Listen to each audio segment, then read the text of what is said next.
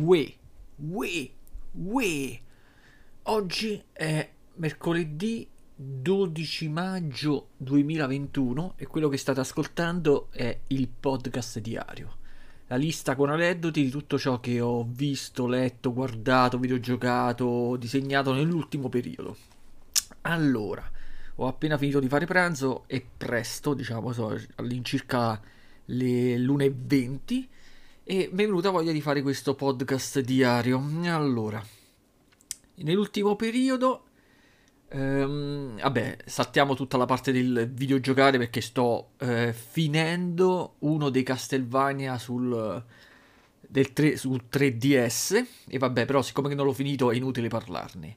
Per ciò che riguarda disegni rispetto all'ultima volta, credo di non aver disegnato nulla, se mi ricordo bene, sì, nell'ultimo periodo non ho disegnato niente. Per ciò che riguarda le rielaborazioni di foto, ho rielaborato la foto di una modella per un fotografo, ma eh, quel set fotografico non è che mi piace più di tanto, non mi piace manco la modella più di tanto, perché diciamo che sì, è bella, ha un bel viso, però mm, per il resto ha dei tatuaggi, poi lui l'ha fotografata, mm, diciamo, ehm, non mi è piaciuto come, le foto risultano essere particolarmente sfocate e tutto quanto, quindi io, io, ho rielaborato solamente quella foto e, è, secondo me se gliene faccio un'altra su quel set è grasso che cola. Per ciò che riguarda invece le mie foto, ho fatto ehm, eh, un paio di nature morte classiche, e poi in realtà ne dovevo, dovevo fare fo- una foto classica di natura morta avevo fatto tutto il set di luci e tutto quanto. Poi, una volta fatta e tolti tutti i componenti, che era una specie di brocca, una cosa del genere, con tipo de- delle collane attorno. In realtà poi non è venuta proprio come ce l'avevo in testa io, perché io volevo che una pianta di edera ehm, circondasse il, la brocca, però anche se sono riuscito a procurarmi l'edera non era di una lunghezza e di una flessibilità tale da poterla avvolgere intorno alla brocca, quindi diciamo il soggetto era diverso rispetto a quello che volevo fare io.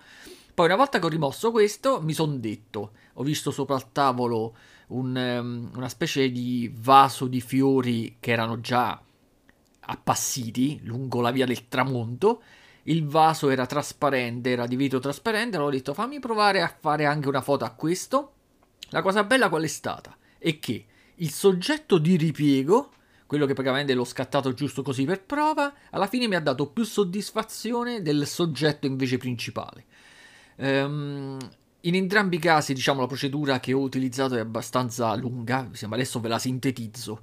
Praticamente, ogni, per entrambe le due nature morte ho scattato 3-4 foto ad esposizione diversa, in modo tale da poter fonderle e creare l'HDR. Però non ho creato un unico HDR, ne ho creati due. Uno eh, in, irreale, inverosimile, con i colori molto saturati e con le ombre molto attenuate. E un altro HDR, quindi sempre dello stesso soggetto, più realistico. Poi con Photoshop ho sovrapposto due, le due immagini e gli ho dato una percentuale diversa in modo tale da arrivare a come a creare un effetto strano come ce l'avevo in testa io e su quello poi ho lavorato successivamente. Questo, questa lavorazione la si vede meglio nella seconda foto, quindi quella del vaso di fiori con eh, il vaso in trasparenza.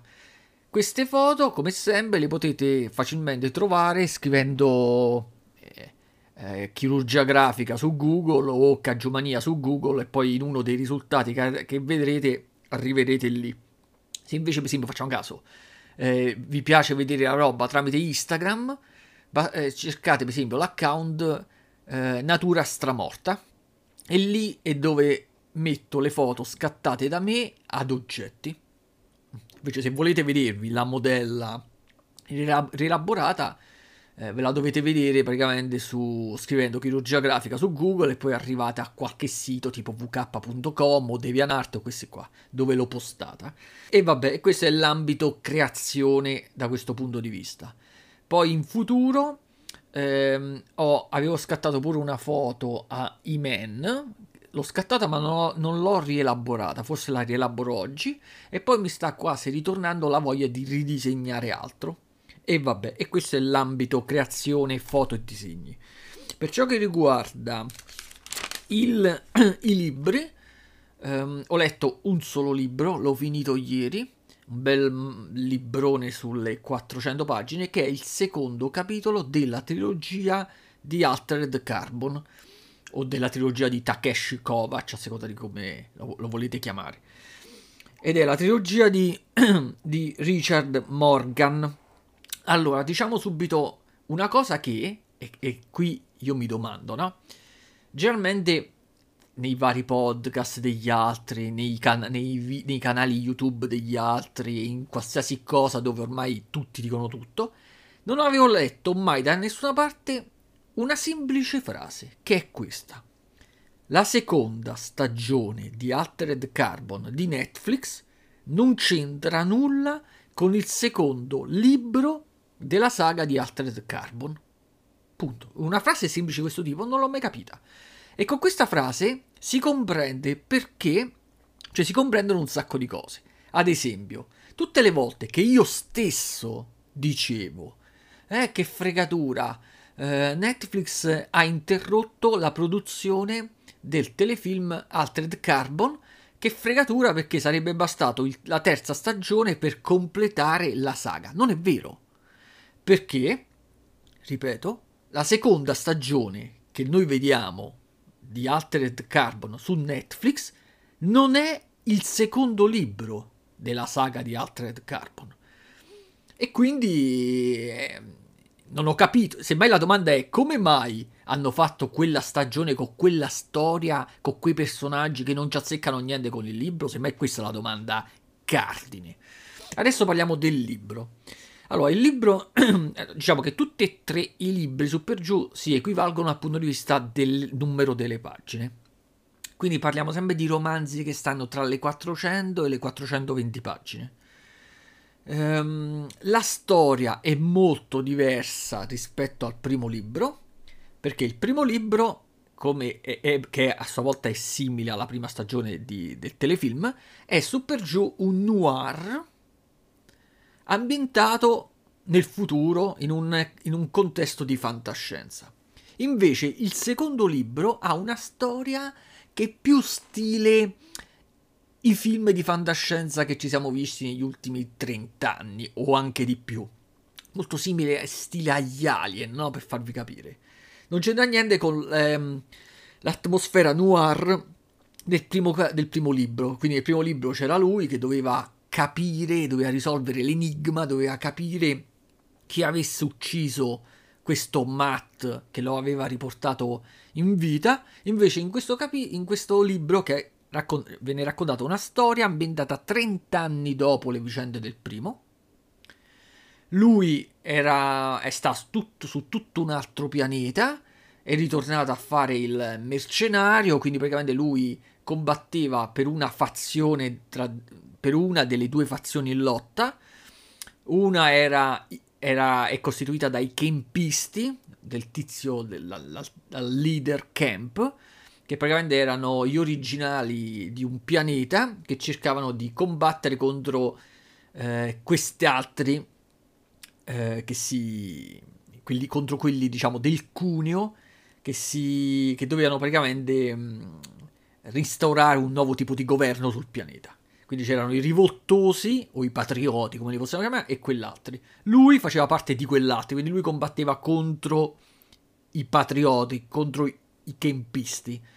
E il libro inizia con lui che era già, aveva, era già stato ferito e si trovava nell'ospedale e quindi praticamente stava nella fase di cura. Lì conosce uno che fa il pilota, non mi ricordo se era un pilota civile o comunque militare, ma era comunque un pilota che praticamente spostava, portava da un, da un posto all'altro gruppi di archeologi. Ricordiamo nella saga di Altered Carbon, nella storia di background, quindi nella storia generale, che oltre ad essere originale per ciò che riguarda la faccenda di, delle, delle, schede in cui venivano digitalizzate le coscienze che si trovavano dietro la nuca, c'è anche un altro particolare, ossia che i terrestri avevano fatto un notevole passo avanti da un punto di vista tecnologico ed avevano imparato a costruire navicelle per poter andare ehm, in, in altri pianeti della stessa galassia comunque, grazie ad un aiuto, ossia grazie a dei ritrovamenti di una civiltà scomparsa che è quella dei marziani. Quindi all'interno di, questa, di questo immaginario di fantascienza della saga di Altered Carbon c'è questa civiltà, i marziani non più presenti, che sono scomparsi non si sa dove e hanno lasciato tipo eh, delle, dei pezzi di tecnologia qua e là, hanno lasciato tipo delle, della roba che veniva ritrovata man mano. Quindi e questo roba vecchia di millenni di, a- di anni, ma che comunque eh, dimostrava come i marziani fossero dal punto di vista tecnologico molto ma molto più avanti rispetto alla tecnologia attuale dei terrestri. Quindi, per esempio, erano state ritrovate delle mappe stellari grazie ai marziani, quindi si sapeva che andando in quella direzione si sarebbe potuto arrivare ad un pianeta e quindi i terrestri l'hanno poi colonizzato e via dicendo. Quindi i marziani svolgono, svolgono un ruolo importante all'interno ehm, proprio della, del, della storia in generale di Altered Carbon e in particolare in questo capitolo.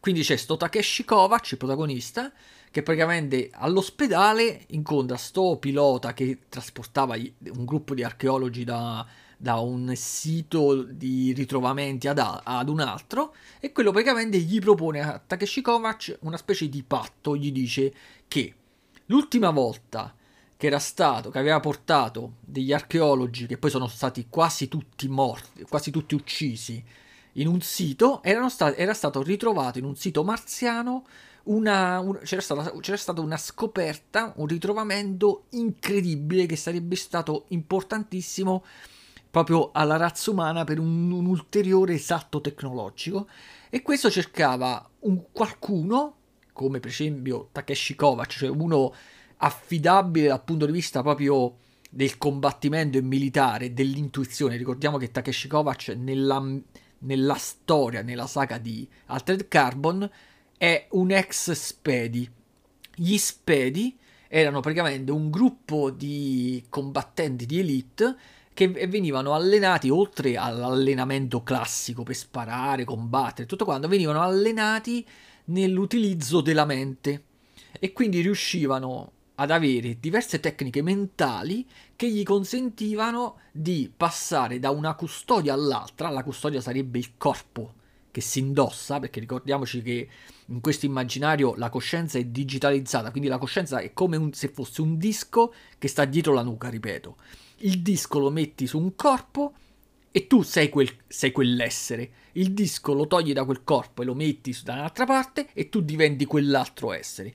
Questa tecnologia all'interno di questa saga permetteva quindi di spostarsi da un pianeta all'altro senza doverci andare fisicamente, perché l'unica cosa che si spostava attraverso l'ago transfer era i dati della tua coscienza. E questa fu una scoperta incredibile perché anche con la navicella che poteva andare ad una velocità prossima a quella della luce, per spostarsi da magari da un pianeta ad un altro ci volevano per esempio 30 anni. Invece con l'ago transfer tu praticamente ti trasferivi da abbandonavi il tuo corpo che stava in un pianeta e la, la coscienza veniva inserita nel corpo presente in un altro pianeta e il tutto sarebbe, durava praticamente all'incirca un paio d'ore per il trasferimento dei dati, diciamo. E, e, quindi praticamente sto, gli spedi avevano la caratteristica che venivano allenati ad utilizzare delle tecniche mentali in modo tale che quando arrivavano ad un nuovo corpo non, impiega- non dovevano necessitare di mesi per adattarsi, ma di un, anche un paio di giorni e, e, e, per poter sfruttare al massimo i nuovi corpi. E più gli spedi, vabbè, avevano altre caratteristiche. Allora, praticamente questo pilota, aveva proposto a Takeshi Kovac questo patto. Avrebbero insieme andati, eh, sarebbero andati insieme a recuperare un'archeologa di 70 anni, però nel corpo di una giovane, però diciamo con l'esperienza di 70 anni, che, ve- che era stata tenuta, che ve- era in, in, um, tenuta prigioniera da qualche parte, e loro tre insieme a- sarebbero andati a, diciamo, a recuperare in qualche modo questa scoperta in questo sito marziano. La scoperta qual era? Dentro ad una specie di grotta era stato scoperto specie, un, un portale, tipo uno Stargate, un portale che una volta attivato era possibile arrivare in un punto distante una marea di anni luce, proprio tutta un'altra galassia si può dire, e da quell'altra parte, che non è un pianeta, quindi entrando proprio dentro al portale si, uno si sarebbe ritrovato in mezzo allo spazio proprio, e, e a pochi chilometri dal portale ci, c'era praticamente, ed è qui la scoperta, una nave marziano, marziana da combattimento perfettamente funzionante enorme, tipo la lunghezza di 30 km. E quindi il piano qual era? Era trovare un, un compratore, in, eh, quindi qualche azienda eh, super milionaria che praticamente è una di quelle che influenzavano il corso delle, delle guerre, e fare un patto con questa per, per venderle l'informazione di come poter arrivare alla nave quindi praticamente ricavarci quindi un bel guadagno in soldi e in custodie nuove su altri pianeti, perché in quel pianeta c'era appunto la guerra. E quindi praticamente la storia è un susseguirsi di avvenimenti che rispetto alla prima sono, sono più semplici da seguire, più lineari, diciamo, con- la storia è meno contorta e quindi praticamente loro tre riescono a fare un patto con questa specie di, di, eh, manager di un'azienda mm, tra le più potenti e quindi praticamente che quella avrebbe fornito tutte, tutto, tutti i macchinari, tutte le risorse per poter portare l'archeologa in quel punto e aprire il portale. E poi una volta aperto il portale tutti vanno dall'altra parte, salgono su questa nave marziana e poi vabbè la storia prosegue. Ma non ve la sto a raccontare perché è pur sempre lunga. Allora, parliamo proprio del libro in sé. Allora, anche in questo caso la tecnica narrativa utilizzata da Richard Morgan è quella del, um, di scrivere in prima persona, quindi noi siamo sempre insieme a Takeshi Kovacs, è lui che parla, è lui che pensa, è lui che interagisce con gli altri. Eh, anche qui si verifica, come avevo detto nel podcast diario scorso, ehm, delle, delle, situazioni, cioè noi, leggi- noi lettori, io mentre leggevo, mi ritrovavo in determinate scene difficili da comprendere, ossia la descrizione anche minuziosa dell'autore, poiché faceva riferimento a cose futuristiche che non esistono, mi hanno messo un po' in difficoltà, diciamo, spesso, vabbè, non, non, è che uno non comprende tutto quello che sta accadendo, però a volte c'è la descrizizione eh, dell'azione da parte del protagonista e tu non capisci, non riesci a immaginarti quello che effettivamente sta facendo. È proprio una scelta molto è sia la capacità dell'autore, diciamo, di non riuscire ad essere sempre pienamente chiaro e in più lo si può considerare anche uno stile di narrazione proprio scelto da lui, quello di non darti eh, tante informazioni su concetti diciamo, immaginari. Avevo fatto l'altra volta l'esempio dello smartphone dell'email e tutto quanto, ossia è come se noi adesso scrivessimo un libro normale e lo facessimo leggere a uno nato due secoli fa.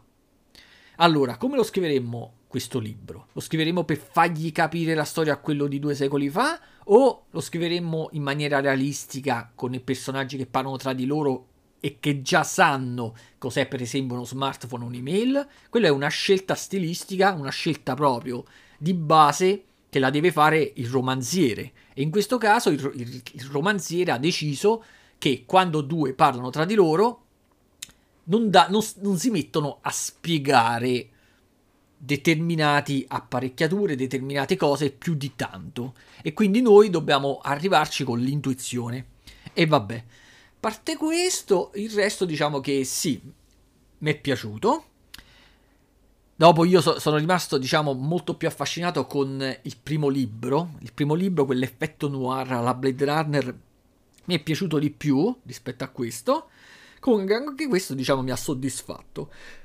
Forse avrei eh, preferito se, esempio, magari avesse avuto tipo 100 pagine in meno per asciugare ancora di più alcune parti che per me sono, troppo, sono state un po' troppo prolisse. Perché purtroppo um, accade che quando ci sono degli avvenimenti importantissimi, lì l'autore accelera, aumenta, diventa più... Um, il ritmo diventa più frenetico e quindi praticamente durano di meno. E quelle sono i punti cardine, però sono i punti cardine importanti, cioè chiamiamo punti cardine importanti di una storia quei punti che tu, quando stai facendo un riassunto, la stai raccontando a qualcuno, al 100% non puoi evitare di dire. Mentre i punti diluiti sono, per esempio, intere, eh, interi capitoli in cui, che ti so, il, il protagonista passeggia o fa dei ragionamenti propri che uno non li scarta a priori in una, in una fase di riassunto, no? Ebbene, in questo libro praticamente come accade c'è un ritmo che non è costante e spesso, diciamo, ci stanno capitoli e capitoli che sinceramente eh, sono un po' troppo lenti. E poi di colpo accade qualcosa di cardine, qualcosa di fondamentale e lui se la sbriga in un solo capitolo. Quindi, per esempio, ti muore qualcuno o lui compie un'azione fondamentale o tutto qua e, e quello dura, un, per esempio, due o tre facciate. Questa è una cosa che alla fine non è che mi piaccia più di tanto, perché, ripeto, quando ci ritorni su con la memoria,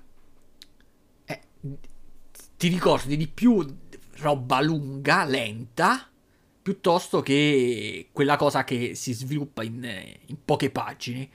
E vabbè, comunque, a parte questo, poi un'altra cosa che mi sono accorto leggendo questo autore è che lui fa un po', dal mio punto di vista, fa un po' il paraculo, nel senso che scrive i romanzi quasi come se eh, dovessero diventare sceneggiature di film e telefilm. Quindi lui tipo si avvantaggia, spera che qualche produttore eh, gli compri i diritti per farci un film, un telefilm. Quindi c'ha un tipo di scrittura e un tipo di esposizione dei fatti sempre ehm, tale da poter essere un film o un telefilm.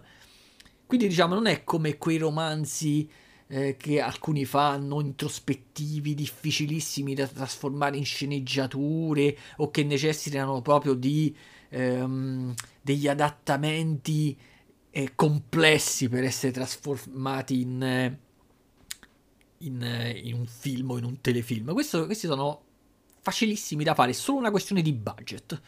Quindi per farvi capire, se Netflix avesse cacciato i soldi, avesse pagato uno sceneggiatore, un regista, avrebbero tranquillamente potuto fare il, questo secondo libro come, come stagione.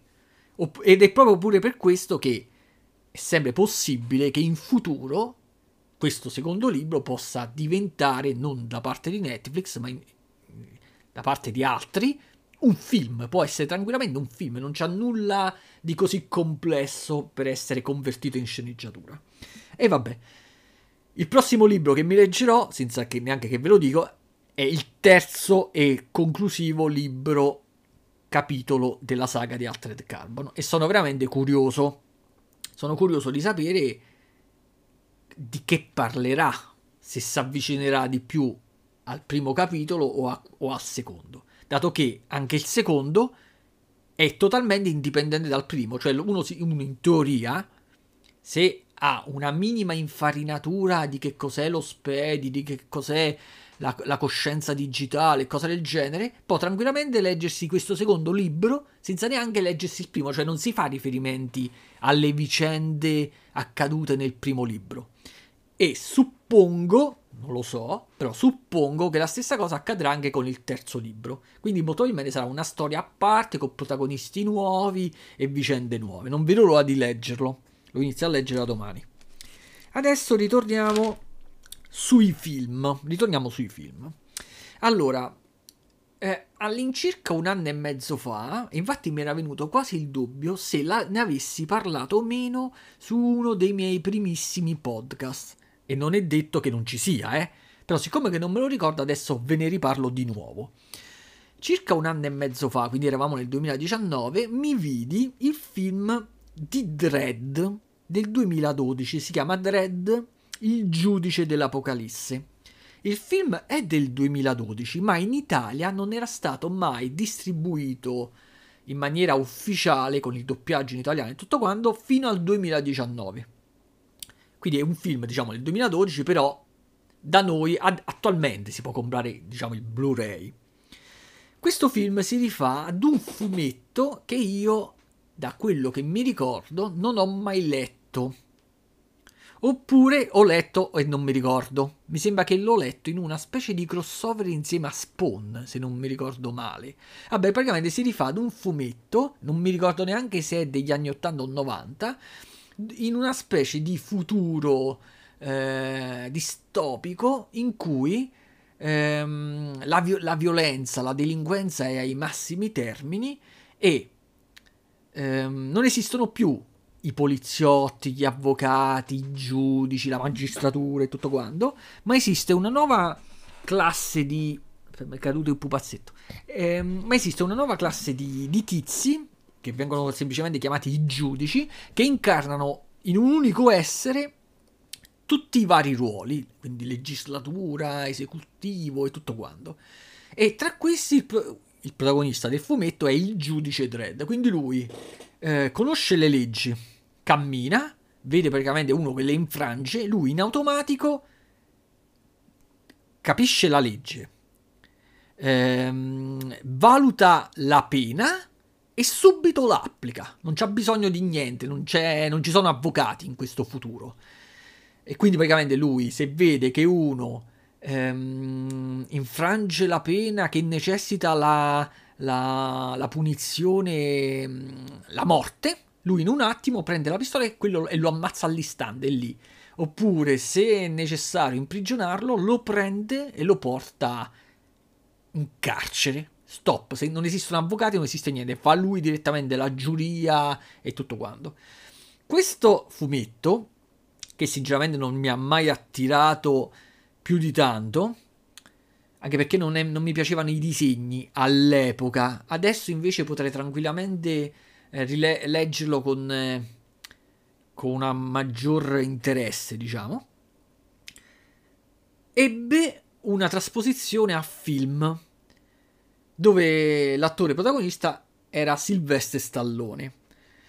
Il film comunque era, era di qualità medio-bassa, assomigliava un sacco di altri film di Stallone, come per esempio Demolition Man, cioè io addirittura non riesco con la memoria a distinguere le scene tra Demolition Man e il giudice Dredd. Cioè, se uno mi facesse un montaggio e mi creasse un film di 4 ore dove sono mescolati i due film, non, riusci- non mi accorgerei di niente. Quelli sono i classici film di Stallone anni 80, anni, inizi anni 90, no? E vabbè, e comunque sia il fumetto che il vecchio film non mi dicevano niente. Invece, che particolarità ha questa specie di remake reboot, non so come cazzo chiamarlo, del 2012? Innanzitutto questo film mi è piaciuto un sacco. Il fatto stesso che l'ho visto due volte nel giro di un anno e mezzo già dimostra che mi è gustato un sacco. Tanto che C'avevi proprio pure voglia di comprarmelo in Blu-ray. Il problema è che l'unica versione che si trova in Blu-ray costa un po' di più perché ha dentro di sé, dentro di sé, dentro la confezione sia la versione Blu-ray che quella 4K. A me non mi serve 4K, non ho né il televisore né il, il lettore, quindi che cazzo ci faccio? Almeno fatemi uscire una versione che costa 7 euro che me la compro, no? In, in un Blu-ray normale. Vabbè, comunque, a parte questo. Gli attori, allora, il, i registi sono due che sono Pete Travis e Alex Garland. Alex Garland fa, ha fatto anche lo sceneggiatore. La trama è semplicissima, sembra quasi un videogioco, ma nonostante ciò, cioè non è un, né un pregio né un difetto, con questo tipo di trama semplice, lineare, semplice, il film ne guadagna tantissimo, perché il film è ehm, frenesia pura. Ah, mantiene un ritmo alto dall'inizio alla fine. L'interesse dello spettatore, anche se il film mi sembra che duri due ore, viene mantenuto sempre al massimo. Non ha punti morti, non ha momenti di noia, non ha battute o frasi lunghe che annoiano e fuori contesto, è tutto fatto bene. L'attore che interpreta il giudice Dredd è praticamente Carl Urban, che è quello che, per esempio, nel telefilm The Boys fa de, de, il macellaio, cioè il, il, capo, il leader dei, dei The Boys, The Butcher, ed è quello che faceva, per esempio, McCoy nel remake reboot di Star Trek classico, quindi il medico amico del capitano Kirk, no? Lui, in tu- io praticamente ho scoperto che era lui solo quando il film è finito e poi mi sono andato a fare la ricerca del cast. Perché lui per tutti i film indossa il casco, non se lo toglie mai, gusta un sacco pure per questo. Invece Silvestre Stallone dopo un po' deve far vedere la, doveva far vedere la faccia e quindi praticamente vabbè. E diventava un classico film d'azione di, di Stallone. Invece qui lui sta perennemente nel personaggio. Il... Um, um, la Nemesi, il nemico totale che lui deve andare ad arrestare, è Lena Edway, Edie, che è praticamente la Cersei Lannister del Trono di Spade. Qui se la cava alla grande, qui sembra molto più giovane tra l'altro, vabbè che il film è del 2012, ma voi vi rendete conto che un film è del 2012 e quasi di dieci anni fa, vabbè a parte questo, qui c'ha i capelli corti, neri, eh, con le, delle cicatrici sulla faccia e tutto quanto. E proprio mi, e sta pure qui per, perfettamente dentro il personaggio e la performance attoriale al massimo. La, to- la, storia, vi ripeto, è semplicissima. Stiamo praticamente in questa specie di futuro. Al giudice Dre il, il tasso di, di, criminalità è elevatissimo. Questi specie di giudici intervengono. Cioè, ci, ci sono così tanti illeciti ogni giorno che loro riescono a coprire sì e no il 15-20% di tutte le, cam- le chiamate quando vengono chiamati per intervenire. Protagonista, eh, al protagonista viene affibbiata una specie di re- una recluta ed è lui, una recluta che non ha raggiunto il punteggio pieno per entrare a far parte del, del, di questo corpo di polizia, no? E lui se la deve portare appresso perché la deve valutare, deve decidere se eh, se la cava bene oppure no in azione. Lui fa scegliere a lei, ah, in mezzo a un sacco di chiamate, di interventi, gli fa scegliere una chiamata per poter vedere come lavora sul campo. La sfortuna di questa ha voluto che accetta una chiamata che praticamente sta all'interno di una specie di grattacielo enorme, palazzone tipo torre eh, di 100.000 piani, una cosa del genere. Loro pensano che sia un semplice arresto di routine, quindi arrivare lì, entrare in un appartamento dove c'era stato tipo un litigio, una cosa del genere, arrestare il, i tizi e, e finirla lì. Invece, una volta arrivati, arrestano uno che però è, diciamo, un tizio importante, non dico il braccio destro, però uno importante di questa ehm, super criminale perché è quello che Stalk è, è uno dei capi della distribuzione di un nuovo tipo di droga. Quindi che cosa accade? Quando lei, questa specie di super boss mafiosa che sta all'ultimo piano di questo mega grattacielo, attraverso le telecamere viene informata che questo suo sottoposto era stato arrestato, lei ha iniziato a temere che questo, una volta portato diciamo, in caserma, potesse ehm, parlare e quindi far ehm, mandare praticamente i, i, giudici anche ad arrestare lei. Allora lei che fa? Quindi lei, lei, avrebbe preferito più che il giudice l'avesse che il giudice Dredd l'avesse ammazzato subito a questo, ma siccome che non aveva ehm, fatto chissà cosa per poter morire all'istante, e quindi praticamente era da, semplicemente da incarcerare. Lei non poteva permettere che questo venisse portato quindi alla caserma e schiaccia i tasti tutto quanto e attiva un, un, sistema di difesa in tutto il grattacielo che si chiude e non permette più a nessuno né di entrare né di uscire. Dopodiché manda tutti i suoi sottoposti, tutti i suoi militari mercenari ad ammazzare Dredd e la sua e la recluta che stava insieme a lui. Quindi il film si basa con questi due che hanno tutto il grattacielo contro. In più nel grattacielo vivono anche dei civili normali, solo che lei li minaccia dicendo chiunque aiuterà il giudice Dredd, i giudici, morirà, mentre chiunque gli aiu- l'aiuti ad ammazzarli che, insomma, avrà una ricompensa. E quindi questi due giudici, giudice Dredd e quest'altra si trovano nella merda, stanno a piano terra e l'unica cosa che possono fare è chiamare i rinforzi, però è pure difficile chiamarli perché tutto il palazzo è schermato. E l'unica altra cosa che possono fare è andare fino all'ultimo piano direttamente da questa boss, da questa Cersei Lannister della situazione e farla fuori. Non dico arrestarla perché già eh, un... Ehm, come posso dire, già un illecito, un'azione ehm, di attacco ad uno dei giudici già aveva come, co- ah, come condanna la morte. Quindi nel momento stesso che questa aveva chiuso il palazzo imbrigiolando i giudici e minacciandoli di morte, già lei da parte di un giudice doveva essere terminata. Quindi il film è semplicissimo, ci sono questi due che devono salire tutti i piani, ammazzare più gente possibile fino ad arrivare a lei e ammazzarla. Trama semplice, film fatto bene, studiato bene, non, non hai nessun senso, non, cioè non ti poni nessun... Come posso dire, non hai nessuna sensazione di limitazioni di budget o cose di questo tipo. No, no, è un classico film fatto bene e mi è piaciuto tanto. L'ho consigliato a tutti, io me lo sono rivisto e un giorno se uscirà una versione Blu-ray semplice, me lo potrei tranquillamente comprare. Adesso passiamo ad un altro, lib- un altro film che non ci azzecca niente, con questo che è il classico film americano, andiamo nelle, nelle sponde giapponesi, dall'altra parte del mondo. E mi sono visto Battle Royale Special Version del 2000. Allora voi, non so se lo sapete, ma in Giappone il romanzo di Battle Royale, romanzo di Koushin Takami, solo che non mi sono segnato quando lo scrisse, è uno dei romanzi più famosi.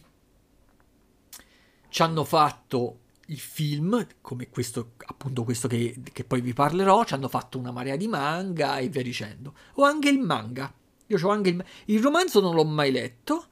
Sarei curioso di leggerlo solo per conoscere lo stile adottato dall'autore, ma non l'ho mai letto. Invece il manga me lo comprai eh, Aspetta, dov'è che ce l'ho? Un attimo. Eccolo qui. Uh, il manga è formato da 15 volumi. Eh, lo comprai tipo una ventina anni fa. E ha ah, il disegnatore, che mo non mi ricordo come si chiama, però è uno molto accurato nei dettagli. E quindi era molto piacevole leggersi questa storia. E, ehm, la storia, quindi sia del romanzo che del libro che del manga, è intrigante, è un po' strana, eh? fa parte sempre del, di quella fantasia strana giapponese. Ci troviamo praticamente, in, non posso dire in un ipotetico futuro perché non penso che sia futuro, eh? mi sembra il presente, diciamo un mondo parallelo che è uguale al nostro, solo che in Giappone, ehm, a causa di diversi fatti, si è formata una spaccatura incredibile tra i giovani, gli studenti, gli adolescenti, i giovani, chiamiamoli così, e gli adulti. Tanto che, ehm, quindi disoccupazione, problemi sociali e tutto quanto, tanto che eh, è venuta a mancare quella cosa che noi occidentali, diciamo, conosciamo un po' di meno, ma in Oriente dovrebbe essere importantissimo, che è il rispetto tra questi due insiemi, gli studenti, gli adolescenti e gli adulti. Quindi gli adulti intesi proprio come, non so in che età considerava lui, ma intesi proprio come professori, il governo e tutti, tutto ciò che non sia studente praticamente. E ehm, gli adulti allora...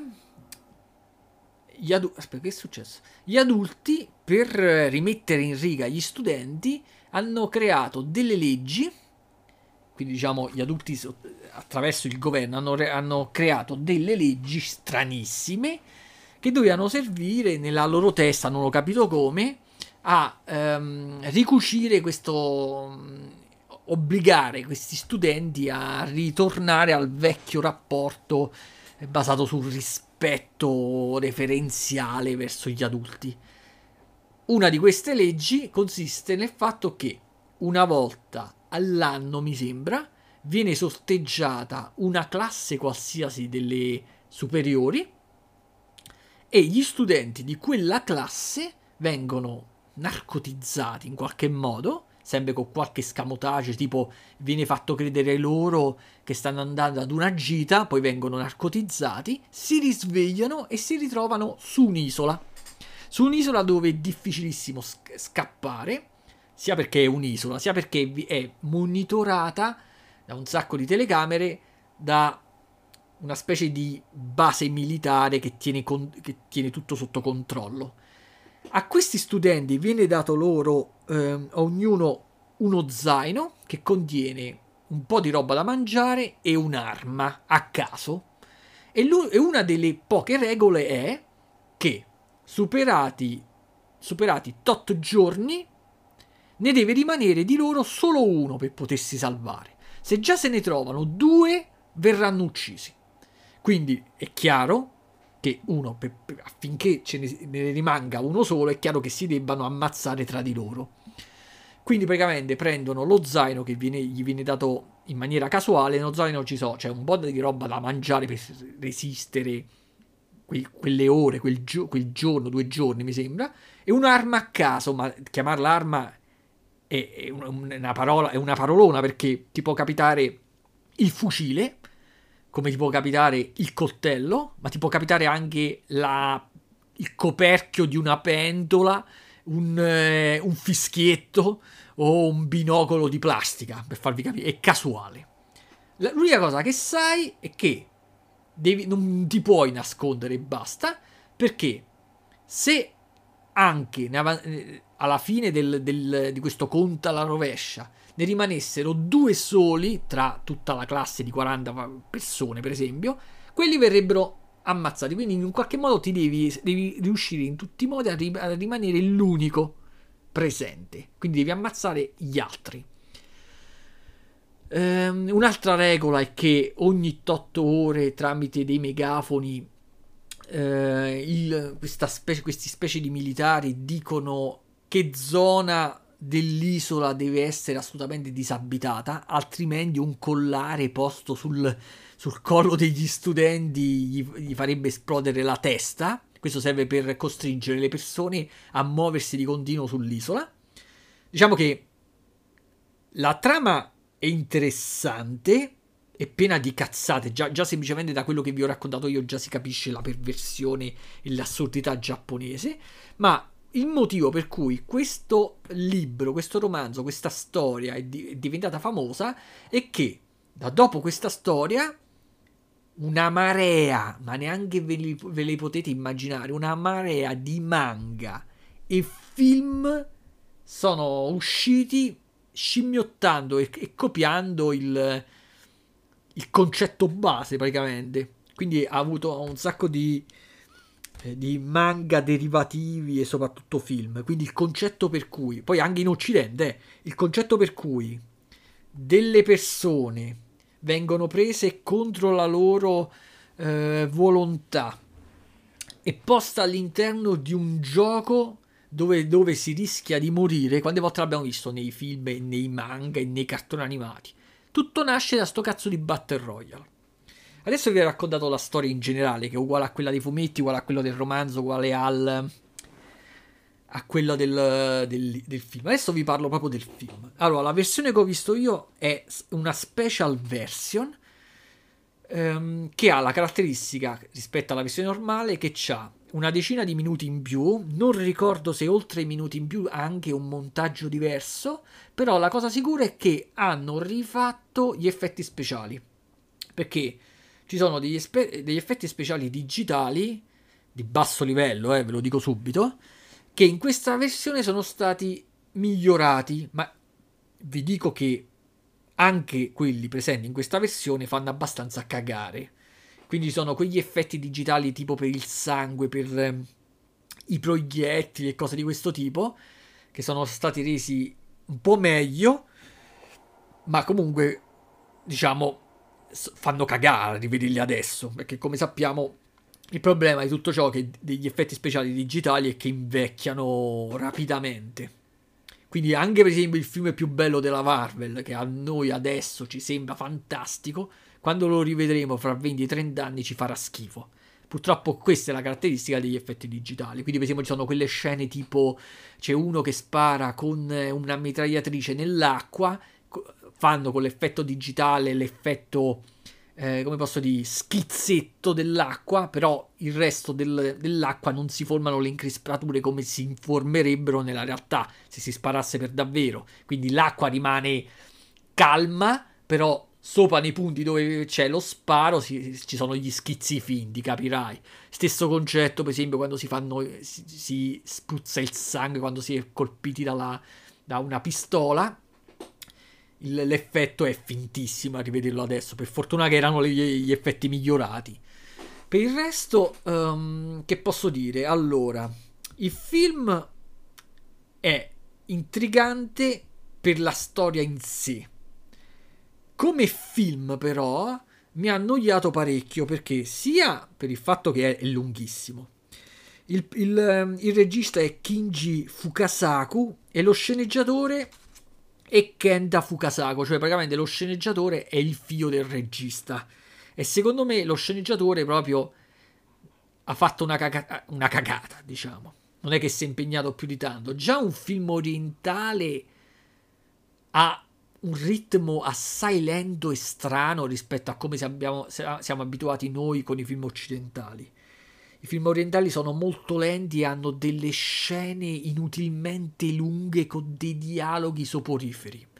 In più, lo sceneggiatore in questo caso non si è neanche sbattuto più di tanto. Quindi ci ritroviamo a vedere un film, almeno io occidentale mi sono ritrovato a vedere un film con delle scene completamente irreali, assolutamente non realistiche, con tizi che dovrebbero avere 15 anni, tipo impersonati però da ventenni, che parlano tra di loro con, con, delle frasi, con dei dialoghi che non stanno né in cielo né in terra, con dei comportamenti senza senso.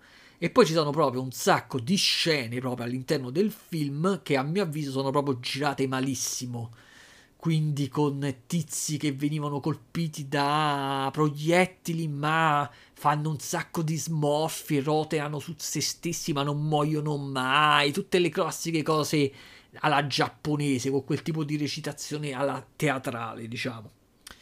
Però il film lo dobbiamo considerare nella sua importanza di apripista di un, un vero e proprio genere da quel punto di vista non gli posso dire niente. Poi per il resto, invece, un'altra cosa da dire sul film è la presenza di Takeshi Kitano, che qui fa la parte del, del professore. In un'intervista di Takeshi Kitano disse che, secondo me è una cazzata, però vabbè, disse che il regista gli ha dato carta bianca, quindi gli disse che quando stava lui a recitare poteva in teoria fare quello che voleva, attenendosi vagamente al, eh, al copione. Mo io, questa a me mi sa di cazzata, perché come fai a fare in un film a... Eh, come posso dire, a improvvisare così tanto, non ha senso. Però di sicuro una cosa che posso dire su Takeshi Kitano è che è uno di quei attori, poi vabbè lui è anche regista e tutto quanto, lui è uno di quegli attori che sfruttano eh, l'effetto realismo nella recitazione. Per effetto realismo io intendo eh, quel comportamento durante la ripresa, quindi la recitazione, che è simile, che assomiglia a quello che normalmente accadrebbe nella vita reale. Cioè, quando noi vediamo due che parlano nella vita reale, non è che stanno come in un film americano, uno davanti all'altro, immobile, prima parla uno, poi parla l'altro, con le braccia tenute ferme, in attesa del suo momento per parlare e tutto quanto. Nella vita reale, quando uno ti parla, a parte che a volte capita che pure gli parli sopra, ma tu non stai fermo, tu combi l'attuazione perché tu sei concentrato sulle parole di quello che mi sta parlando, ma io nel frattempo ho anche altre cose da fare. Questa, sch- questa tecnica di recitazione io la vedo spesso il, per esempio in eh, alcuni film europei, per esempio. L'ho vista fare all'attrice di mm, Zulema nel telefilm di Vis a Vis, che lei quindi è spagnolo. Ossia, io devo... C'è questa scena, devo dire queste mie battute, ma non le dico stando fermo le dico mentre faccio altro. Quindi le dico mentre mi gratto la testa, mi, mi abbasso, mi allaccio la, la scarpa. Eh, tu mi parli, io non sto, esempio, io non, devo dire nessuna battuta e mentre tu mi parli io non sto fermo a guardarti, ma mi stendo sul letto, eh, mi infilo un dito nel, nella bocca per togliermi un ipotetico pezzo di prezzemolo dai denti e cose di questo che fanno l'effetto lealismo. In questo film, il Battle Royale, Takeshi Kitano è l'apoteosi dell'effetto realismo. Quindi lui eh, si alza, si siede sul, sulla cattedra, poi scende, poi si gira, eh, fa tutti i tic con la faccia strani. E quello mi è piaciuto un sacco. Quello ha aumentato tantissimo il valore del film dal mio punto di vista, con la presenza di Takeshi Kitano. Ed per ciò che riguarda la storia, vabbè, uno tiene sempre in mente che è una storia giapponese con tutte le assurdità della storia giapponese. Cioè, adesso voi mi dovete dire che cazzo di senso ha che gli adulti narcotizzino una volta all'anno una classe e la faccia massacrare su un'isola deserta. Cioè, che cazzo è? A che serve? Cioè, che significa? Cioè, non, eh, non riesco a capire il senso della. Ma poi un'altra cosa che non capisco: il concetto, la distinzione giovani e adulti. Cioè, quando è che uno diventa adulto? Come distingo le due cose? Per esempio, no? Basterebbe il, passaggio del tempo affinché uno studente delle medie e delle superiori diventi adulto. Una volta divenuto adulto, automaticamente la società cambierà. Cioè, non posso credere che uno. che la distinzione di questi due insiemi, quindi nelle loro ideologie, sia tale per cui la stessa persona pensa in un modo, poi una volta divenuto adulto, cambi completamente, radicalmente il modo di pensare e se la prende, se la prenda con chi ha un anno meno di lui. Cioè, non c'è proprio. È un, proprio un concetto che non riesco a capire cioè, si capisce che è tutta un'allegoria di qualcos'altro, una critica alla società giapponese o quello che cazzo è, ma è proprio una cosa esasperata fino a diventare ridicola. Infatti, dal mio punto di vista, è un qualcosa che sotto forma di romanzo è accettabile come sforzo di fantasia per farmi gustare la trama. Come manga è accettabile, perché i manga, vabbè, siamo abituati a vedere cose assurde, mentre diventa ridicolo nella sua trasposizione filmica. Rende ridicolo, cioè, nel senso, ci si accorge proprio della vaccata della storia. Vabbè, andiamo oltre. Ora mi bevo un po' d'acqua. Ricordiamoci che mi devo bere sempre un po' d'acqua quando faccio sti cazzo di podcast perché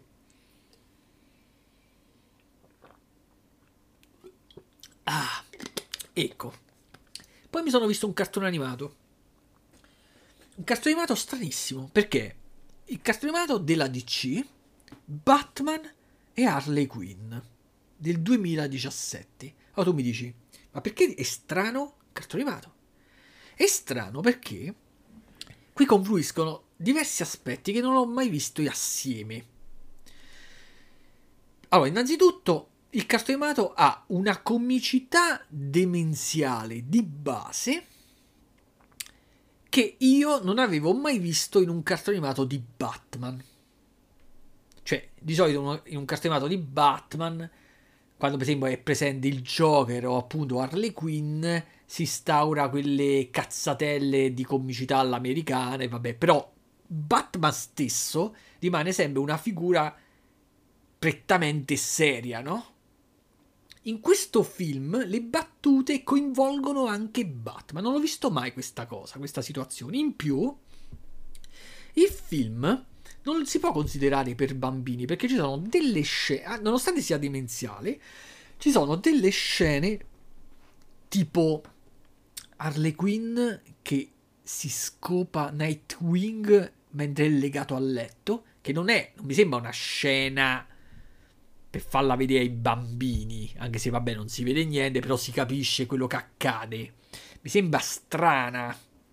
In più, terzo aspetto per cui ho, ho considerato questo cartone animato atipico e quindi atipico per me significa meritevole di essere visto e rispetto alla copia delle copie delle copie di cui siamo abituati di vedere la roba, che noi oramai ogni film, ogni cort- car- cartone animato che vediamo è sempre una copia di una copia di una copia di qualche altra cosa. Invece il terzo aspetto che rende questo cartone animato atipico è lo stile artistico adottato. Praticamente, nonostante sia uscito nel 2017, si rifà ai cartoni animati della serie animata degli anni 90 quelli che vedevamo su Italia 1, no? Ed è strano perché era uno stile che oramai era stato abbandonato per qualcosa di leggermente, neanche più di tanto, più realistico. Quindi qua abbiamo di nuovo quel Batman con la mascella enorme, proprio esattamente quello della serie animata. Quindi ricapitoliamo.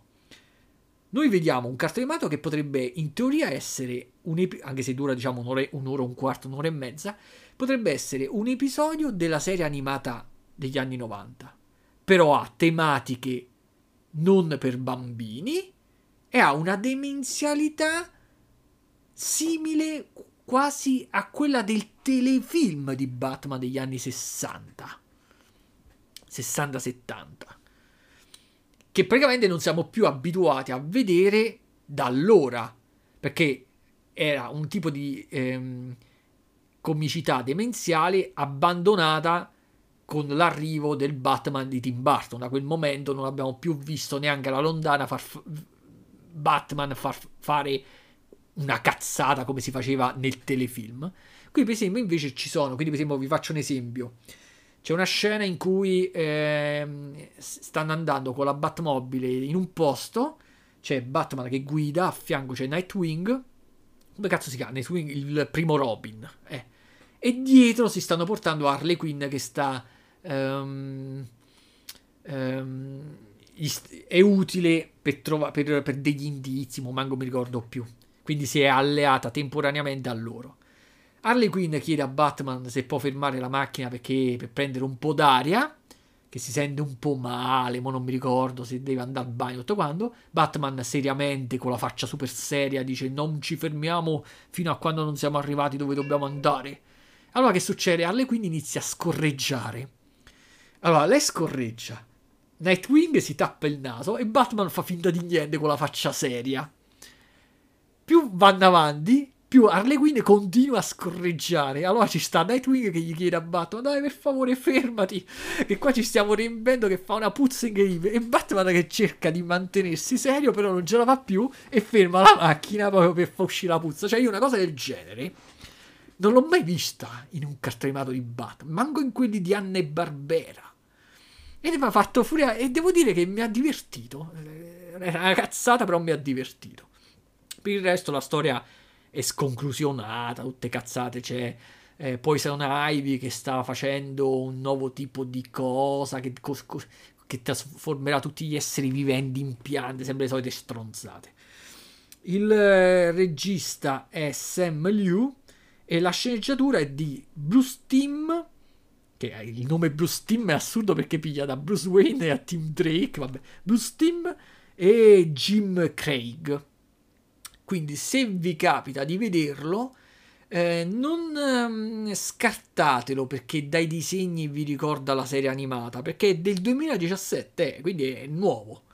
E vabbè, adesso passiamo ad un altro film, uno di quelli usciti attesi da molti e che praticamente si è rivelata una merda colossale. Sto parlando di Mortal Kombat del 2021, quindi quello uscito proprio adesso. Mortal Kombat. Allora vi faccio una premessa per farvi capire come sono collocato io. Io sono, vabbè, mm, sin da piccolo un videogiocatore, quindi praticamente ho giocato a quasi tutti Mortal Kombat. Credo di aver saltato solamente quella merda centrale. Quindi io ho giocato tutti quelli bidimensionali il primo, il secondo, il terzo e tutte le versioni Ultimate, Trilogy e tutto quanto, e poi ho giocato a tutti quelli dalla PlayStation 3 in poi. Ho saltato quelli della PlayStation 2 quando praticamente era diventato poligonale 3D che facevano proprio schifo. Quindi per il resto io a Mortal Kombat ci ho sempre giocato. In più, quando ero eh, giovane, non mi ricordo mai neanche più quando uscì, nel 93, 92, 95, non mi ricordo, quando uscì al cinema il film di Mortal Kombat di Anderson, io e due amici miei andammo a vederlo al cinema. Mi piacque così tanto che poi subito io e mio fratello ci siamo comprati pure la colonna sonora a CD, perché la colonna sonora spacca in maniera incredibile, spacca ancora oggi. Infatti io nel telefono ho pure la colonna sonora, me la so convertita in MP3 per sentirmela quando cammino, che a volte ti dà quell'energia incredibilmente rustosa. Quel film, a rivederlo adesso, è invecchiato un po' male, diciamo, però io mi ricordo perfettamente la sensazione che avevo provato sia al cinema sia tutte le volte che l'ho rivisto ed era una sensazione piacevole al massimo, mi aveva gasato di brutto quel cazzo di film. Eh, aveva i suoi difetti che con il tempo si sono anche ancora di più accentuati. Difetti, alcuni difetti sulla sceneggiatura, tutto quanto, però era tutto impostato in maniera perfetta, nel senso che il gioco di Mortal Kombat non è un gioco che si prende sul serio, basta giocarci e ci si accorge delle infinite cazzate presenti nel, nel videogioco assurde, tipo ma ce ne sta così tanto che non so neanche che cazzo cosa citarvi. Tipo, c'è quello che ti congela e tu rimani bloccato in volo. Cioè, non è che ti congela, tu vieni bloccato e poi cadi. No, tu rimani bloccato in volo. Quell'altro che ti dà il. ti stacca la testa con tutta la colonna vertebrale. Quindi il film, il gioco è impostato proprio per darti. Eh, farti credere che sia una storia drammatica, la terra rischia di essere conquistata dal, da questi tizi che vengono da un mondo parallelo esterno, dall'outworld, tutto quanto, e tu eh, devi fare questo torneo per riuscire a, in base a queste regole date da delle divinità, a eh, rinviare il... a rimandare per un altro ciclo vi- di vita, non so quanti anni, eh? il, ehm, la, come posso dire, la colonizzazione, no? E tutto quanto.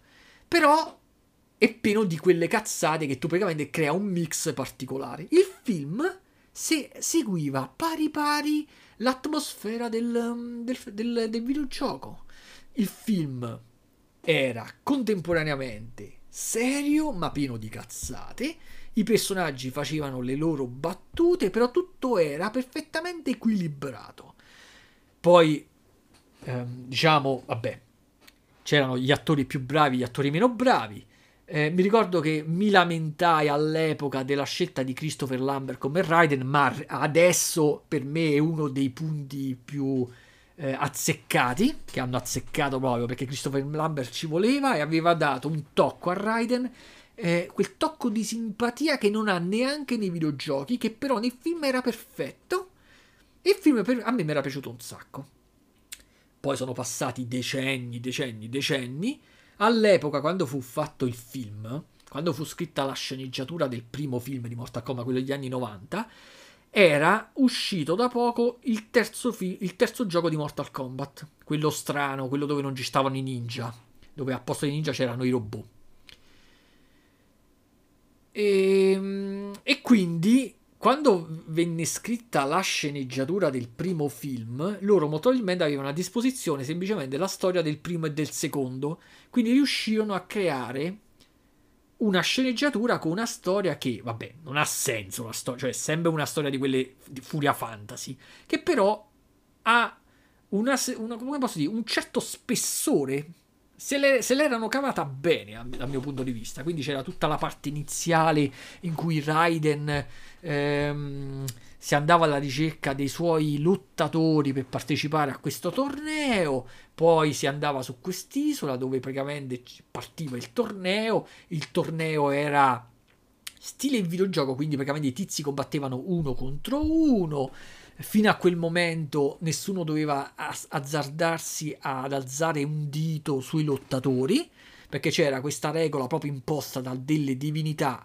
che tutti rispettavano, che praticamente si doveva scegliere il destino della Terra tramite il torneo, non fuori, non tramite eh, battaglie, guerre, eh, soldati e via dicendo, ma tramite chi vinceva il torneo.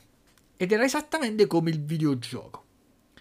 Pass- sono passati un sacco di decenni, sono usciti un sacco di videogiochi di Mortal Kombat, non so neanche più qual è la numerazione, saranno usciti minimo 13-14 Mortal Kombat. La trama ovviamente è diventata più complessa episodio dopo episodio, non ci si capisce più niente, però diciamo, quando era uscita la notizia che stavano girando un nuovo Mortal Kombat, quindi una sorta di remake reboot, tutti i fan di Mortal Kombat hanno detto Ah, hanno pensato al 100%.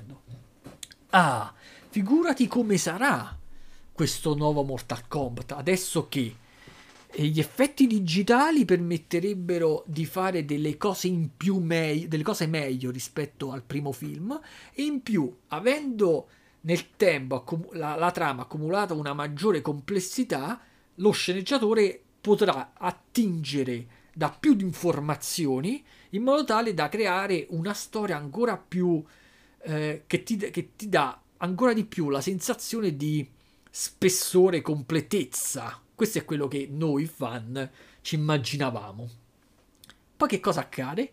Accade che una decina di giorni fa mi vedo sto cazzo di Mortal Kombat ed è una merda incredibile.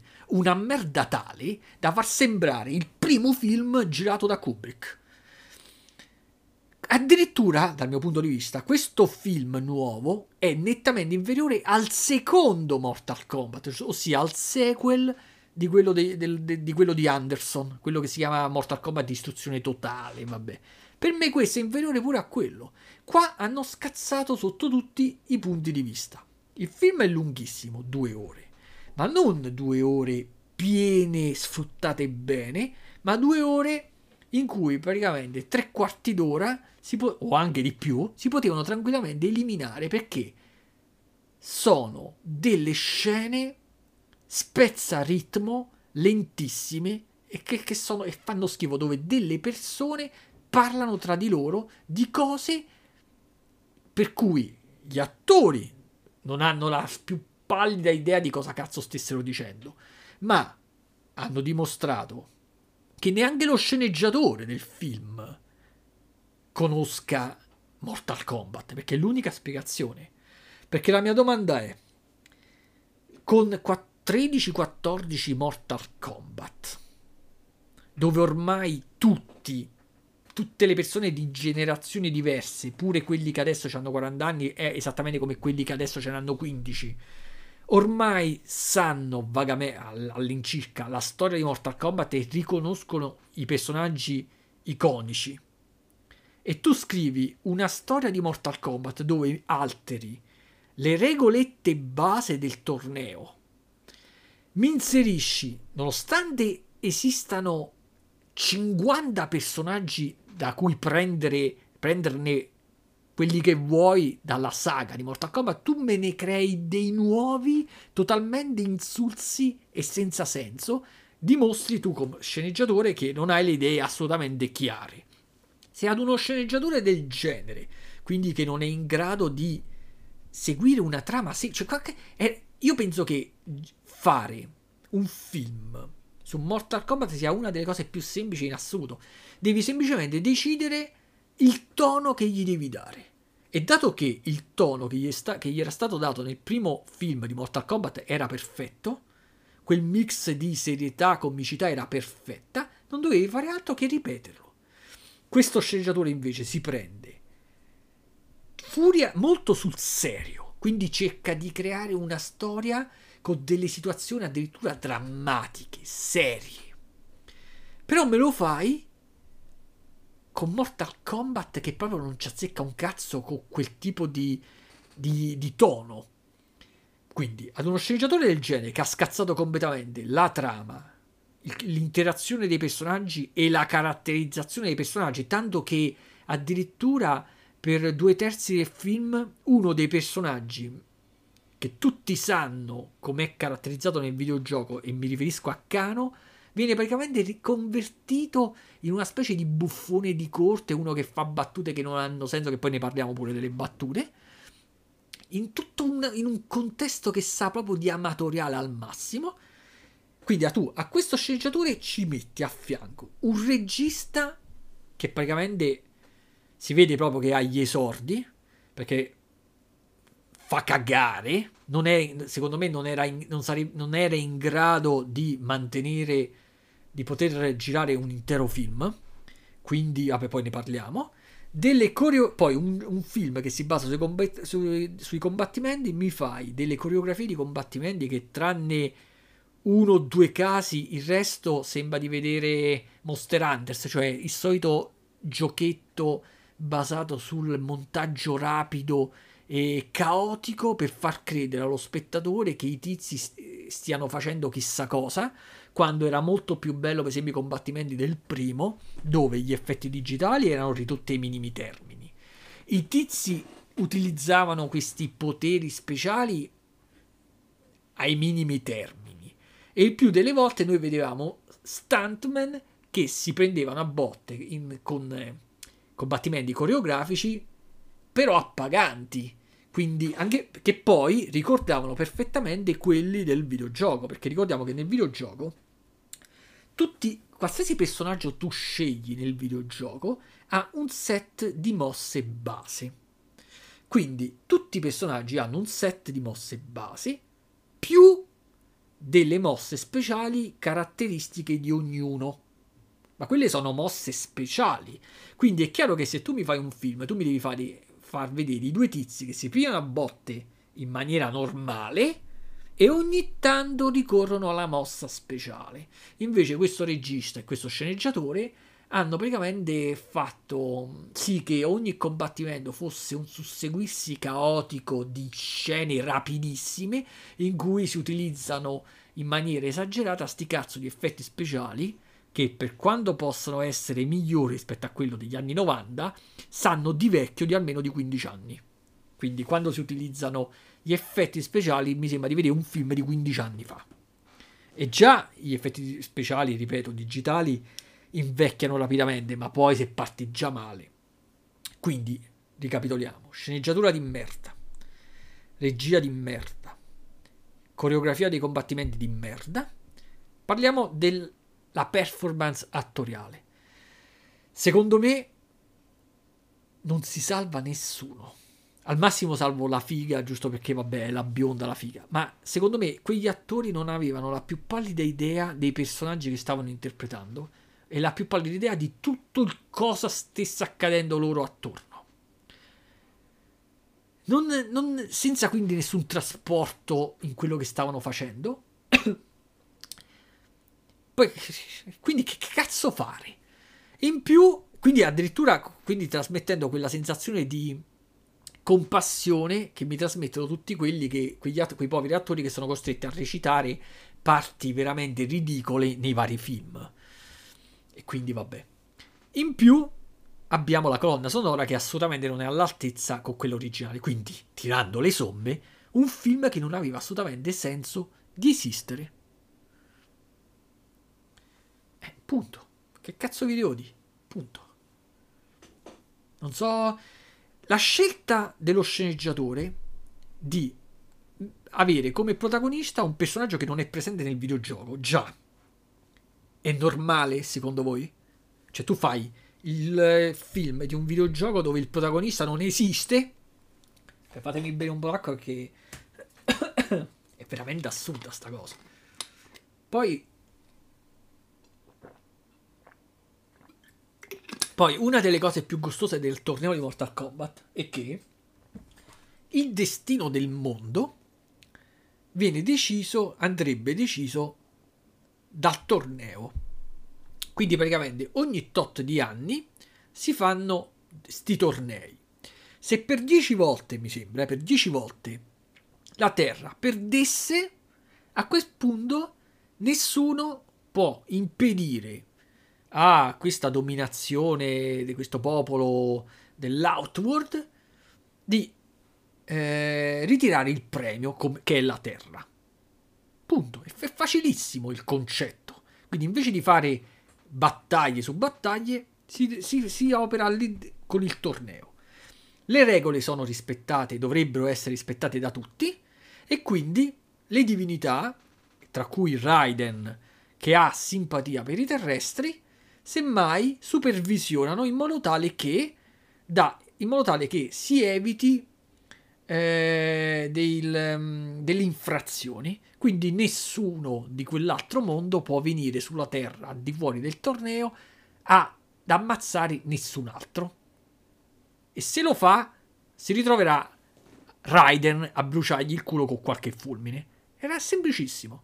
Invece nel film lo sceneggiatore, non si sa perché, infrange questa l'unica regola di Mortal Kombat e fa sì che il torneo alla fine manco lo vedi mai, perché Shansung e i suoi sottoposti, tra, oss, ossia i personaggi eh, più secondari che ci fossero, perché invece di utilizzare quelli i soliti presenti nel, nel videogioco, è andato a prendere dei personaggi che io non avevo mai visto, tipo quello col martello, Uh, poi hanno messo Cabal tra i cattivi quando io mi ricordavo che Cabal era addirittura tra i buoni. Cioè, vabbè, proprio hanno fatto quel, quel, quelle po- poche scelte che ha fatto sono, si sono rivelate tutte sballate. Queste vanno ad attaccare i lottatori terrestri prima del torneo. Adesso voi mi dovete dire che senso c'ha la cosa. Allora, se tu li vai a combattere prima del torneo, oltre ad infrangere la regola, fai, crei delle lotte tipo effetto orgia, dove tutti si pigliano a botte contro tutti, che, che sono a sfavore del più, del più forte. Perché se, to- se nel torneo gli scontri erano uno contro uno, fuori dal torneo, mentre tu stai pigliandoti a botte contro una persona, ne- uno dei tuoi nemici di dietro potrebbe tranquillamente spararti. Cosa che tra l'altro accade a Goro. A questo personaggio totalmente digitale avevamo preso negli anni 90 in giro il Goro del primo film, perché era chiaramente un pupazzo. Però uno diceva, vabbè, ma per forza così doveva essere il Goro del primo film. Come cazzo lo fai? Uno diceva, eh, ma di sicura, chissà in un, in un ipotetico remake 30 anni dopo in digitale come lo faranno. E praticamente lo fanno in una versione che sembra Hulk, però di 15 anni fa. Che sa comunque di fintissimo. Quindi finto per finto preferisco più quello di gomma, per farvi capire, perché a me ne è finto, ma è reale. Qui invece in digitale.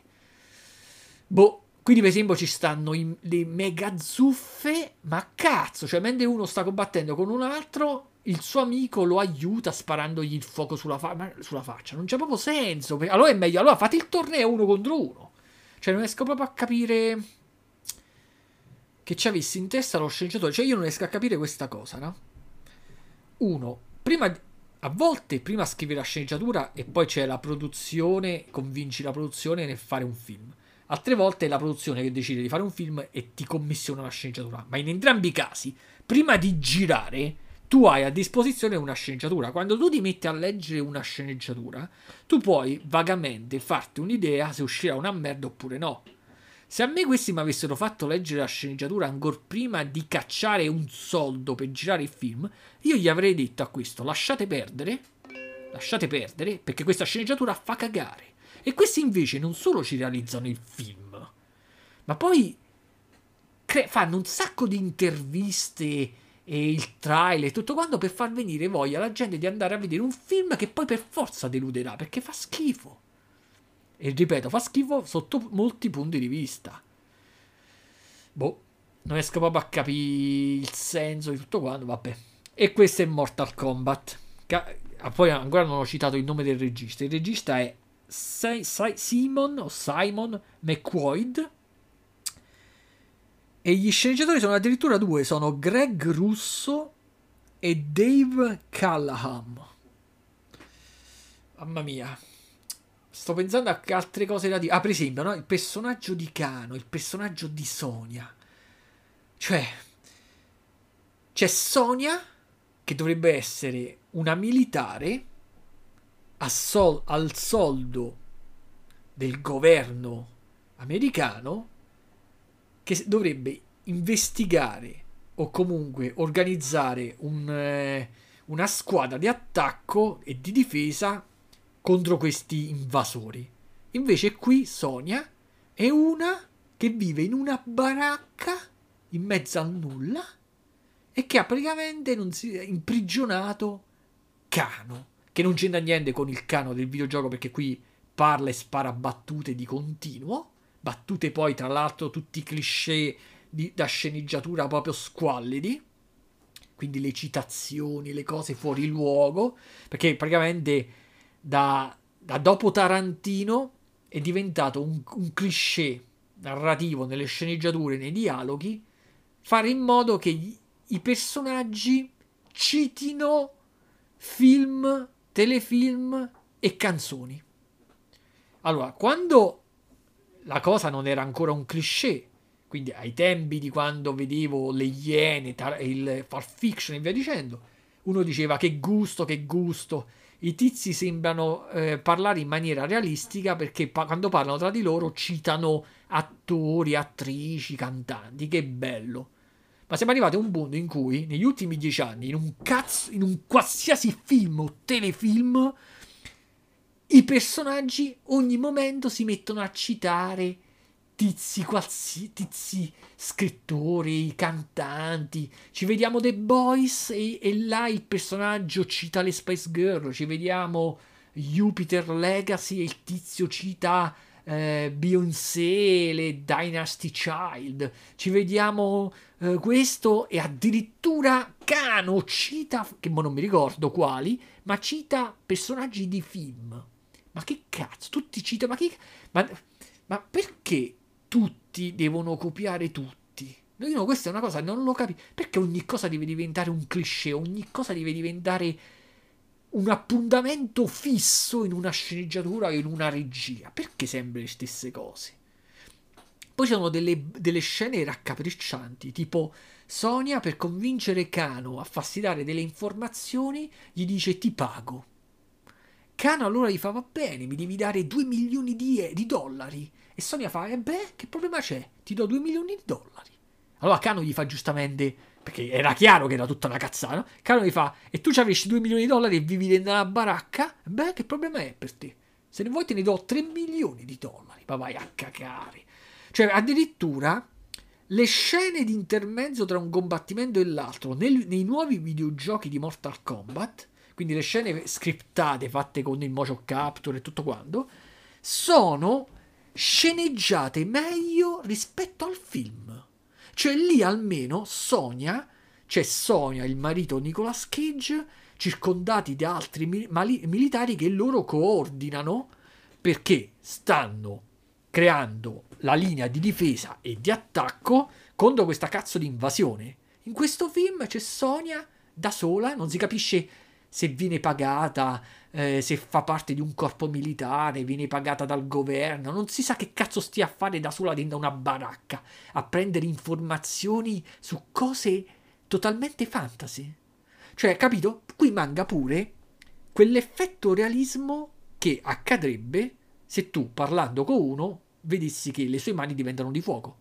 Cioè, se io guardo, sono uno, no? E vedo che un tizio mentre combatte lancia una palla di fuoco dalla mano, io dico, oh, ma che, come cazzo hai fatto? Ti sei fatto male, ti sei ustionato, da dove è uscita l'energia? Riesci a arrivarlo un'altra volta? Com'è possibile che riesci a fare una cosa del genere? O è possibile che nel mondo ci siano queste persone in grado di fare... Que- cioè, questi sono dialoghi normali o un comportamento, una reazione normale. In questo film i tizi vedono tranquillamente gente che esce dal nulla, che spara ghiaccio di qua, nessuno che dica mezza battuta che per, per, per capire, per manifestare lo, stupare, lo, stupore di quella cosa. Dobbiamo raggiungere un luogo eh, magico e segreto. Mi, le, le, coordinate le sa Cano, va bene, gli fingo che gli pagherò 3 milioni di euro, così. senza un accordo, senza niente. Io parlo e dico: ah, va bene, tiro 3 milioni di euro, 3 milioni di dollari se mi porti lì. E Cano fa: ah, va bene, a posto, ti ci porto. Nel frattempo, battute su battute. Ma che cazzo è? Ma che è un film? Ma che è un modo di sceneggiare questo? Ma neanche in un cartone animato, praticamente, una cosa del genere sarebbe normale. Fa proprio schifo. Fa proprio schifo, proprio. Già proprio senso. Poi la, la figura di Sub-Zero non c'ha. Tipo a parte che è completamente rivoluzionata sia la figura di Sub-Zero che quella di Scorpion. Ma poi c'è sto Sub-Zero che addirittura invece di combattere contro l'avversario lo minaccia. Poi ver- andrò a cercare tua moglie e tua figlia. Ma quando mai un guerriero di Mortal Kombat si ha necessità di, di minacciare uno per andare a dirgli eh, eh, adesso sì, scappa, scappa, ma intanto io ti andrò ad attaccare la moglie e i figli. Poi addirittura Goro va ad attaccare la famiglia di questo protagonista sconosciuto. Ma che senso ha che, che ci deve andare Goro? Goro ha senso all'interno di un torneo. Il, bo- il boss, il, um, uno dei boss finali di un torneo c'è Goro. Che, che uno sa, che Goro sa che sta combattendo perché è visto da degli spettatori, tra cui anche le divinità. Quindi Goro si abbassa a combattere il, il nemico umano perché sconfiggendolo aumenta le chance di conquistare la Terra. Che senso ha che Goro deve andare a combattere nel garage di uno sconosciuto e si fa ammazzare dalla moglie dello sconosciuto che gli spara? Ma che senso ha con Mortal Kombat? Come gli è venuto in mente di fare un film di genere?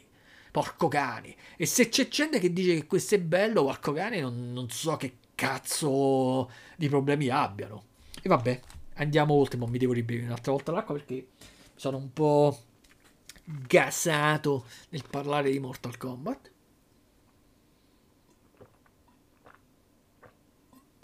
Ah. C'è un film di Mortal Kombat dove non ci sta eh, Johnny Cage, non ci sta, e Liu Kang, che è il protagonista di Mortal Kombat, un, diventa un personaggio secondario con Kung Lao che usa il, ca- il, um, il, cappello come se fosse lo scudo di Capitan America, uguale, con le scene ricopiate pari pari da Capitan America. Cioè quando uno gli spara lui si difende con il cappello, uno mi spara e io mi difendo col cappello. Poi lancio il cappello e mi ritorno indietro come se fosse lo scudo di Capitan America. Ma porco cane, ma vai a cagare, vai.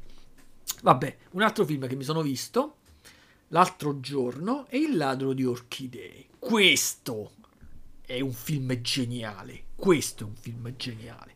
Oh, innanzitutto non è che l'ho visto per la prima volta l'altro giorno, ma l'avrò visto almeno 3-4 volte. L'altro giorno è stata l'ultima volta che l'ho visto. Allora, Il lato delle orchidee è un film del 2002. Il vero nome è Adaption e ruota attorno alla tematica della sceneggiatura, di dover fare la sceneggiatura sia originale che non originale.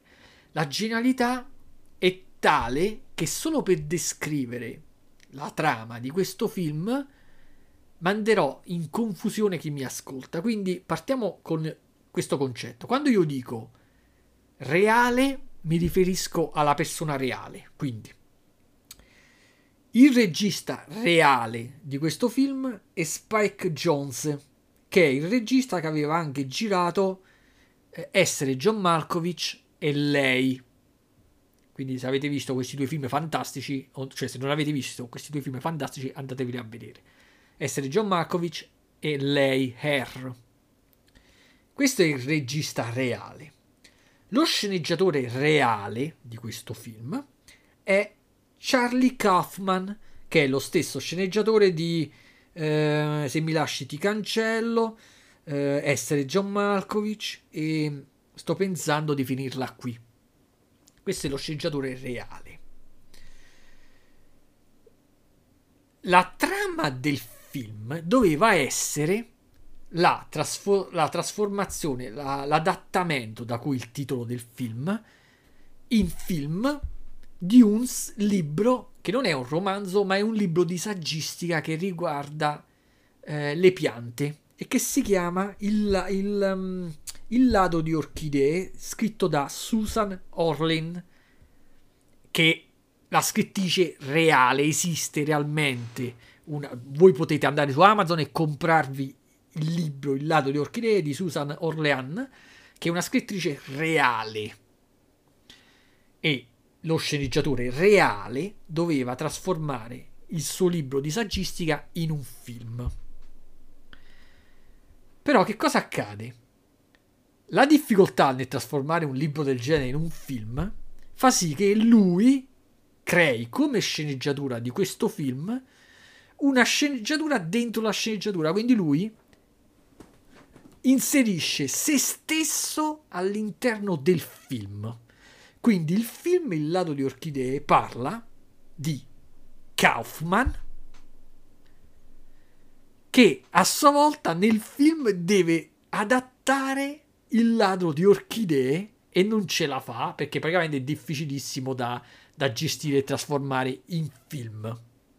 Quindi il, reg- il regista e lo sceneggiatore inserisce nella sceneggiatura se stesso mentre fa la stessa cosa che sta facendo nel, nel, nel, mondo, nel nostro mondo, nel mondo reale, ossia adattare un libro di saggistica inadattabile. E il protagonista, quindi del lato di Orchidee, che è lui, si trova in, diffi- in questa difficoltà. Allora cerca di trovare un modo per riuscirci e inserisce a sua volta se stesso nella sceneggiatura. Quindi capite, il protagonista del film è il, lo sceneggiatore del film, che inserisce nella sceneggiatura se stesso nuovamente. L'unica differenza tra lo sceneggiatore reale e il protagonista del film è che il protagonista del film ha un fratello gemello, che a sua volta è uno sceneggiatore. Questo attore interpretato da Nicolas Cage, quindi che interpreta sia Kaufman sia lo sceneggiatore originale che il suo fratello gemello, che in realtà lui lo sceneggiatore reale non c'ha, eh. Allora, che cosa accade? Il protagonista sta in crisi che non riesce a trovare un modo per impostare la sceneggiatura, l'adattamento. Contemporane- contemporaneamente suo fratello, che ha un carattere diverso dal suo, inizia a scrivere una sceneggiatura originale, quindi che non si rifà a niente, e crea una sceneggiatura completamente assurda. Una sceneggiatura che è una specie di thriller dove l'assassino, il, la tizia sequestrata dall'assassino e il poliziotto che sta indagando sull'assassino sono la stessa persona. allora, il fratello, che è lo sceneggiatore del, che è il protagonista del, del, del, telefi- del film, prende in giro il suo gemello dicendogli ma che cazzo di sceneggiatura stai scrivendo? Come puoi pensare che possa essere trasformata in film se lo stesso attore interpreta tre personaggi che come fai quando devono essere presenti contemporaneamente? E quello praticamente dice non ti preoccupare ci penso io e questo serve per dimostrare la differenza tra i due gemelli. Uno si preoccupa tantissimo di riuscire eh, nell'intento di, di fare una sceneggiatura basata sul libro delle orchidee per cercare di non banalizzarla e dare il giusto peso alle emozioni che la scrittrice trasmetteva attraverso la descrizione delle piante, tutto quanto. E il suo fratello gemello invece scrive un libro, cioè scrive una sceneggiatura per un ipotetico film d'azione completamente assurda. Che cosa accade? Che il fratello poi viene accettato e riesce a diventare addirittura famo- eh, ricco, perché gli viene proprio comprata la sceneggiatura per questo film d'azione assurdo, mentre lui sta in piena crisi creativa. Allora, con l'aiuto sempre del fratello gemello, va a conoscere e a, um, come posso dire, e a um, indagare la scrittrice del libro delle orchidee per vedere di scoprire qualcosa utile per poterci fare questa sceneggiatura e lì praticamente scopre. Quindi, quindi, quindi, nel film compare anche la vera scrittrice, cioè la vera, la, un'attrice che è Meryl Streep, che interpreterà la vera scrittrice che realmente esiste di quel libro. E loro, i due gemelli, scopriranno che, quelli, che quella ha una tresca con un altro personaggio presente nel libro, che praticamente è un cacciatore di orchidee che tramite un procedimento riesce a tirare fuori della droga dai petali del, dell'orchidea, una cosa del genere. E praticamente accade che durante il film, che quindi già è una, un, è un'apoteosi di cose assurde, perché già se, con questa descrizione che è difficilissimo da descrivere bene sto film. Vengono eh, il film stesso che noi spettatori stiamo vedendo a malincuore dello sceneggiatore che è il protagonista prenderà ad un certo punto seguirà le tappe classiche di un film classico d'azione consigliate dal suo fratello. Quindi ci saranno le, il, il, ehm, le situazioni forzate, le situazioni fortuite completamente forzate, il Deus Ex Machina. Eh, ci saranno le, le scene con il, il, le scene drammatiche, le scene di crescita personale e tutto quanto, ma accadrà solo se noi spettatori ci accorgiamo che, sta, che stanno accadendo proprio per confutare o per dimostrare, a seconda di come prendiamo, a seconda du- di quali dei due gemelli stiamo prendendo in esame, il modo migliore per poter scrivere una sceneggiatura oppure no. È un film completamente assurdo. Allora, innanzitutto, sfido chiunque che non abbia visto il film a dire che ha capito qualcosa da, quella, da questa mia descrizione cioè non ci capirei niente, neanche io, nonostante ho, ho visto il film. Però non c'è un altro modo per raccontarlo. Infatti, delle persone, io questo film l'ho fatto vedere a diverse persone. Ad alcune gli ho dato una spiegata e loro si sono goduti il film. Perché io gli ho spiegato, guarda che il protagonista è lo stesso sceneggiatore che ha scritto il film. Gli ho spiegato bene la cosa.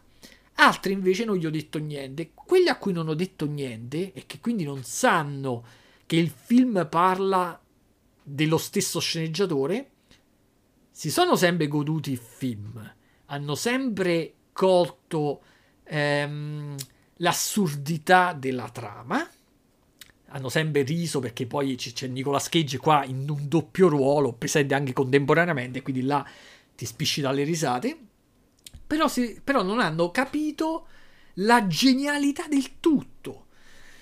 Perché è veramente una cosa incredibile. È come se io creassi un film, scrivessi una sceneggiatura in cui io mettessi me stesso nella sceneggiatura che a sua volta sta scrivendo un'ulteriore sceneggiatura in cui metto un altro, l'altro me stesso nella. Cioè, una cosa assurda.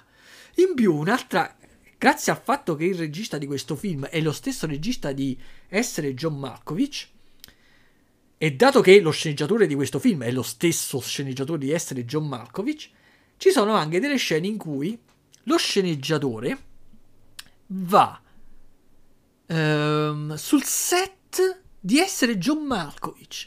Quindi addirittura vediamo gli attori di quell'altro film presenti anche in questo, una piccola parte, e quindi c'è anche qui essere John, eh, John Malkovich, diciamo, eh, Cusack, John Malkovich e quell'altro che non mi ricordo, che, interpreta, che interpretano i personaggi che avevano interpretato, che interpretano loro stessi, e in più i personaggi che avevano interpretato in quell'altro film, essere John Malkovich. Cioè, per me questo è uno dei film più geniali che io abbia visto negli, da quando è uscito, dal 2002, praticamente da, da quasi vent'anni. È uno dei film più geniali.